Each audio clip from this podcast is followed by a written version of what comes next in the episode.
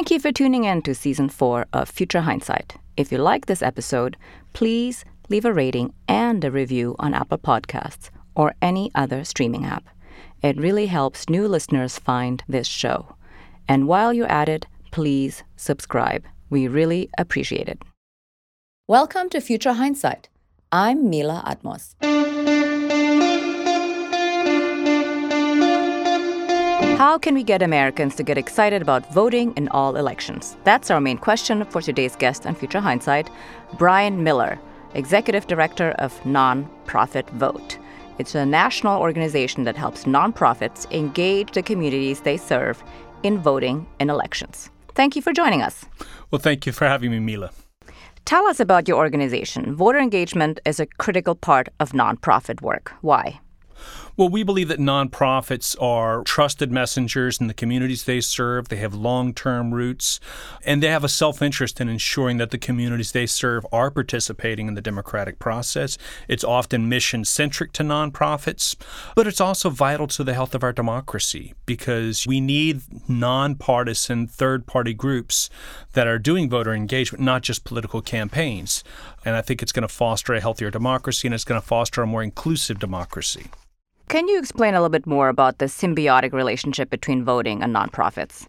We work primarily with human service nonprofits, so community health centers, food pantries, United Way agencies, Goodwills, groups doing work around housing issues, and so forth. They serve the very same communities that are being left out of the political process in many cases. But there's a lot of legitimate concern in this country that voter turnout is often low particularly in midterm elections and off cycle municipal elections. Part of that is driven by policies, but a big part of that is just driven by the fact that people aren't being asked to turn out and vote. And political campaigns, they do a certain amount of turnout, but they're only generally reaching out to folks with a history of voting. And so the communities that are often served by nonprofits, if they're not voting in the first place, then they're not being contacted about voting, they're not being contacted about registering, and therefore they're not showing up. That diminishes the nonprofit's capacity to deliver on its mission about fostering healthy communities, uh, developing leaders, and so forth. If they're a health center and they're dependent on some federal funding for the community services that they're providing, well, they're going to have a much better chance of getting that continued funding if the communities they serve are voting. One of the things that I noticed on your website is that there are even health benefits to voting. How did you discover these findings and what are the health benefits? There's a lot of benefits. A lot of us think of the act of voting as to make sure our voice is heard, and that is absolutely the central reason we vote. But there's all these other correlations that seem to happen when people start voting. Their sense of connectedness to the community around them increases. Their sense of isolation breaks down. And yes, there's even studies that document that people who are voting have higher health outcomes they're less likely to suffer various ailments. Now, part of that could be policy driven. If a community is voting, they're more likely to get services in their communities like parks and safe schools and things like that. You created National Voter Registration Day to encourage people to register and to vote. What is National Voter Registration Day? How does it work? I should clarify. We, along with a number of other organizations, helped create National Voter Registration Day. So, Nonprofit Vote, along with the Alliance for Youth Organizing, the League of Women Voters, Rock the Vote, and the National Association of Secretaries of State, all came together back in 2012 and said we need a unified day of field and communications events around the country to really raise awareness around voter registration opportunities. And so we picked a date the fourth Tuesday in September, which this year falls on September 25th. And we picked that date because voter registration deadlines vary by state about 15 or 16 states require you to register to vote 30 days in advance of the election. Another 15 or so allow you to register on election day itself. And all the other states fall somewhere in between. So we set the National Voter Registration Day as sort of a national day of action or a national holiday just a few days before that 30 day deadline that some states still have. So every year we bring together major nonprofits, election officials, corporate partners to really focus the public's attention and say, hey, today's the day this is an opportunity to get your voter registration updated or register for the first time.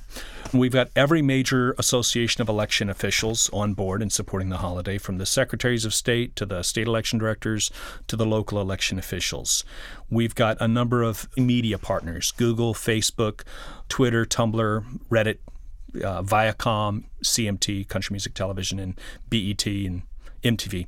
They're all out there pushing the holiday through their social media channels, perhaps on air, on the web, to generate awareness. And then we've got thousands of nonprofits who are doing registration on that event. And this year, we aim to register at least 300,000 voters on National Voter Registration Day. We've registered about 1.6 million people as part of these National Voter Registration Day events, starting in 2012 when the holiday kicked off.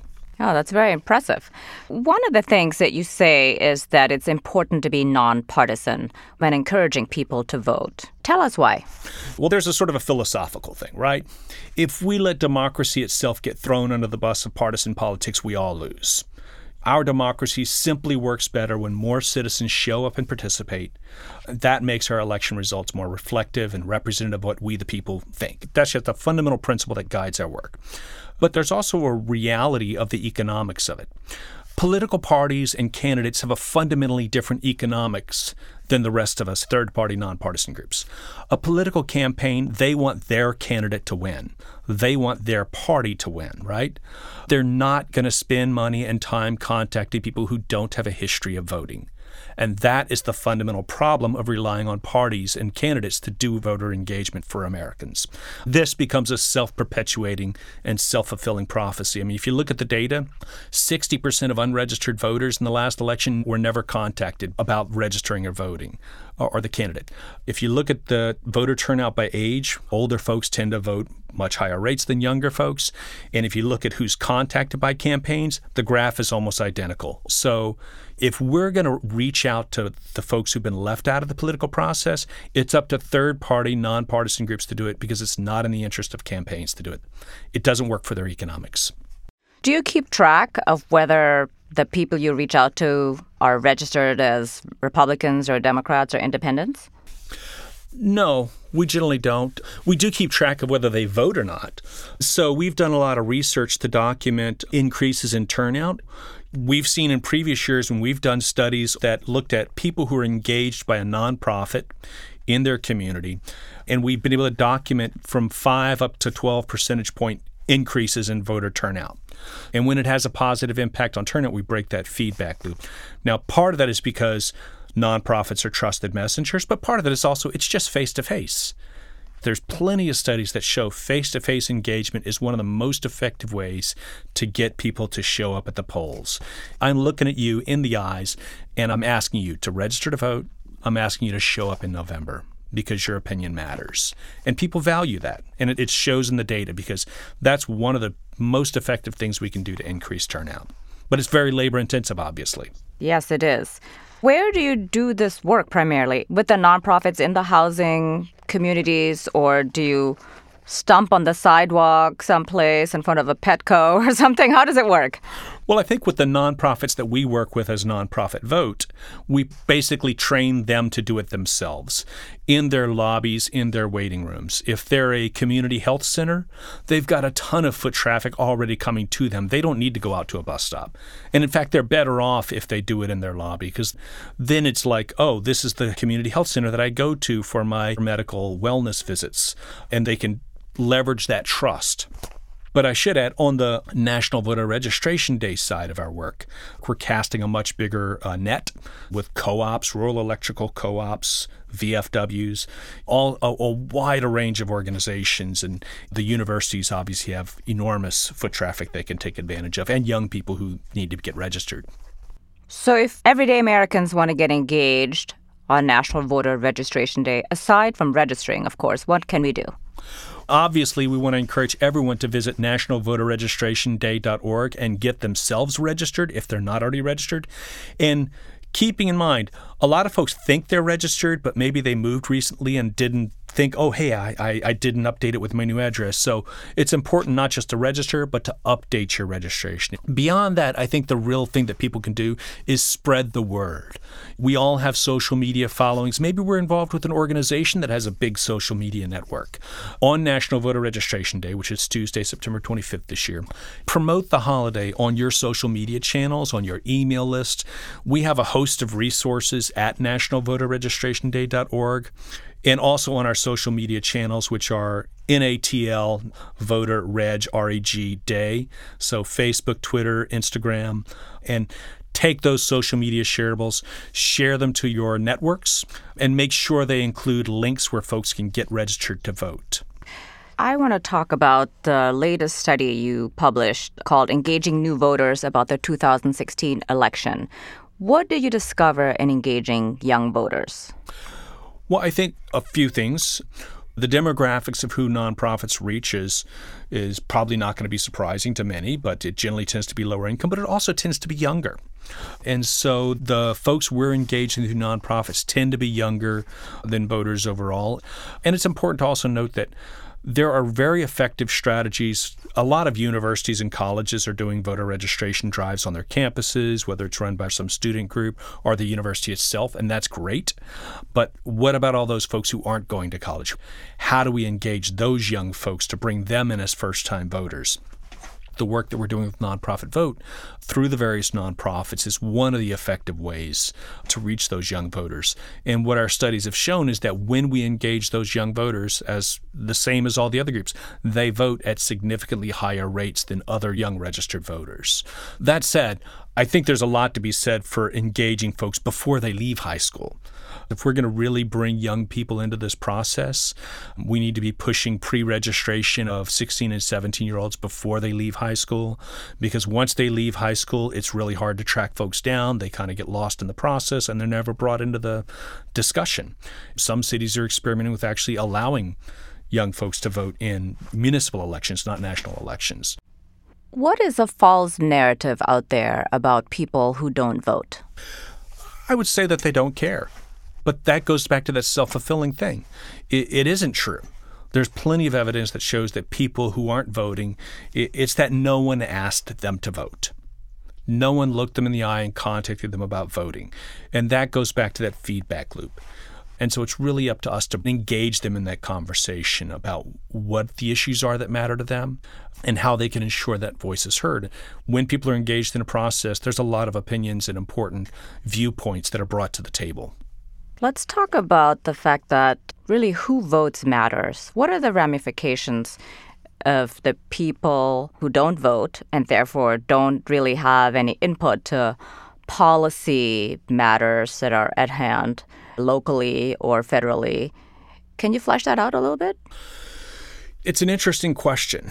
I think one thing that's going to surprise a lot of folks is that these folks who aren't voting, they're mostly not affiliated with either party. When you think about it, it makes sense because a hardline partisan, they're voting. So, you know, one could make the argument if we're trying to diffuse hyperpartisanship, maybe we should really make an effort to bring these folks into the process. That said, there's been some studies from uh, Pew and other places that do show that they're more likely to support higher minimum wage, things like that, that help strengthen the economy for working people. One of the things that I have read repeatedly is that more people are voting and that in order to win elections, you need to expand the voter base. For example, with Andrew Gillum in Florida or Alexandria Ocasio Cortez in New York, I think these were surprise wins, and people are saying it's because more people came out to vote. Or that's one of the reasons, anyway. That's a tough one to dig into because I don't know how high turnout actually was. But I do think when more people vote, the electorate is far more representative of the general public. When voter turnout is really low, the demographics of who's voting skews very, very much older and whiter. So, what would you consider healthy voter participation overall in percentages? Well, I think two things. One, we need to look at the right number. Some people look at turnout relative to registered voters, and we argue that's the wrong number to look at. We need to be looking at turnout relative to voting eligible population. Because if you're only looking at registered voters, turnout's actually quite high. But that's because large numbers of people aren't registered and are left out of the political process.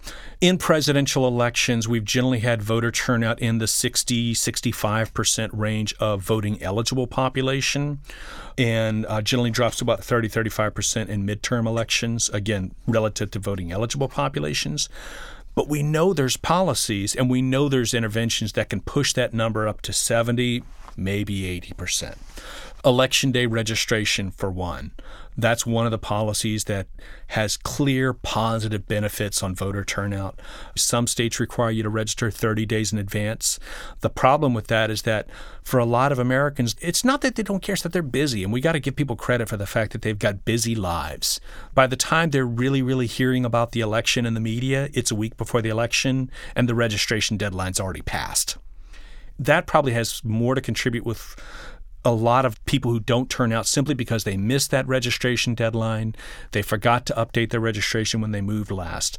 Uh, there's actually 17 states with either same day registration or election day registration, which allows people to show up at the polls, register to vote, or update their registration and vote all at the same time those states invariably have turnout seven percentage points higher or more than other states without election day registration. And so that's one of the most obvious interventions we can do. Oregon was the first state in the last cycle to have automatic voter registration. They saw a very significant increase in turnout. This year, we now have 13 or so states that have some form of automatic voter registration enacted. And we're going to start seeing, I think, a positive impact on turnout from that. We also need to build the ecosystems, the social infrastructure that creates opportunities for face to face engagement driven by nonpartisan third party groups. Our agenda is simply that all voices are heard, that it's an inclusive process, that the folks that have been marginalized and left out of the political process are brought in. What are the raw numbers? What is the number of eligible voters and what is the number of registered voters? I don't know the number of registered voters at the moment. I know the number of unregistered voters. It's approaching 60 million people, which is uh, basically one out of four eligible voters is not registered or the registration is outdated. It could be that they moved recently and they just didn't update their registration. Every four years, 23 million people move across state lines, many more move across town. Every four years, 19 million more people turn 18 and 3 million more people naturalize. So you have at least 45 million people who have to update their registration every four years. So this is an ongoing process, right? The fact is, we need to build the infrastructure to keep engaging people, get them registered, and then again, talking to them about actually voting. Well, you sound very passionate. Why are you engaged on this issue? What's your motivation? Now, I've been doing nonprofit work for pretty much all my professional life and worked for a lot of different organizations, organizing around different issues that people are passionate about. And, and what it all comes down to is if we're going to have healthy debates around the policies and issues that affect the lives of everyday Americans, we need people voting. We need people showing up. When people are voting, candidates and elected officials are more likely to pay attention to what they have to say they're more likely to pay attention to the viewpoints. Political campaigns, when they're developing their candidate speeches, that is an evolving speech. And that speech is evolved by the people that they're talking to. So if they're out there on the campaign trail and people are saying, hey, what are you doing about minimum wage or living wage? Or what are you doing about health care or education? And these issues are helping define that stump speech. But if those candidates are told by their campaign staff, don't go knocking on the doors in that neighborhood because they don't vote, then the issues of concern to that neighborhood never bubble up into that candidate's stump speech. It doesn't even become part of their dialogue. I was talking to a candidate who was running for city council, and she goes, I really, I wanted to go knock on this neighborhood because I knew these folks needed to be a part of the process. But my campaign advisor laid down the law and said, if you want to win this election, you only have three months left till election date. You can't afford to be wasting time knocking on doors in that neighborhood because they don't vote and that erodes our democracy. We believe that we're all better off when our elections reflect everyone in our community. And that means we need to be as inclusive as possible and make sure that we have something close to full participation. I agree wholeheartedly. Looking into the future, what makes you hopeful? I think the arc of history bends toward justice. When we look at some of these issues, we have to take 20 and 30 year views to really see that things change one of the most promising things that I've seen in the studies is that once upon a time, 30 years ago, there used to be a huge gap between voter turnout between black and white voters. That gap has narrowed, and in a few recent elections, it was actually closed. At this point, I think white voter turnout is still about five points ahead of black voter turnout in many elections, but that's a far cry from Latino and Asian American voter turnout, which tends to lag about almost 20 points behind. But the fact that that changed, it took 20, 30 years of a lot of work in communities, but that shows me that change can happen and change does happen. But we have to take the long view. And again, we may only bend that arc of history a couple of degrees, but it does bend towards justice and more inclusive democratic process. Fantastic. Thank you very much. Well, thank you for having us. And again, I encourage all your listeners to, if they're involved with a nonprofit, and they want to get that nonprofit engaged to visit nonprofitvote.org. We have plenty of webinars, uh, online resources, fact sheets, how to guides that they can use to get their nonprofit engaged, but also to visit nationalvoterregistrationday.org where they can both personally register themselves, but also get their nonprofit or library or university involved. Thank you. Thank you for your service and thank you for your work in getting more people registered and to vote. Face to face engagements are the most effective way to persuade eligible voters to come to the polls and vote. High voter turnout reinforces the idea that our voices matter, that we want to be inclusive, and that our democracy is the better for it. We have healthier debates around the policies and issues that affect everyday Americans, and we elect representatives that reflect everyone in our communities. National Voter Registration Day is Tuesday, September 25th. If you need to register for the first time or update your registration, go to nationalvoterregistrationday.org today. Be sure to tell all of your friends and family to do the same and vote on November 6th. Need inspiration to exercise your right to vote?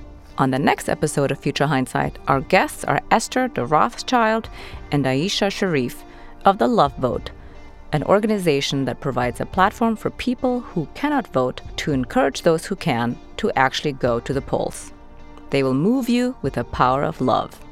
We did a test in Alabama for the Senate race there, and we found that 81% of people who promised to vote voted in the Senate election. Of course, we would like 100%, but only 40% of Alabamans showed up. So, more than twice as many of our what we call love voters did show up on election day. And now we've refined our system beyond what it was in December, where we really follow up with people with text messages, with personal back and forth conversations to make it as easy as possible for them to keep their promise. Until next time, I'm Mila Atmos. Thank you for listening to Future Hindsight. The executive producer and host of this program is Mila Atmos. The audio producer and music composer is Peter Fadak. The associate producer is Miriam Sumbu. Find us online at futurehindsight.com and listen to us through your favorite streaming services.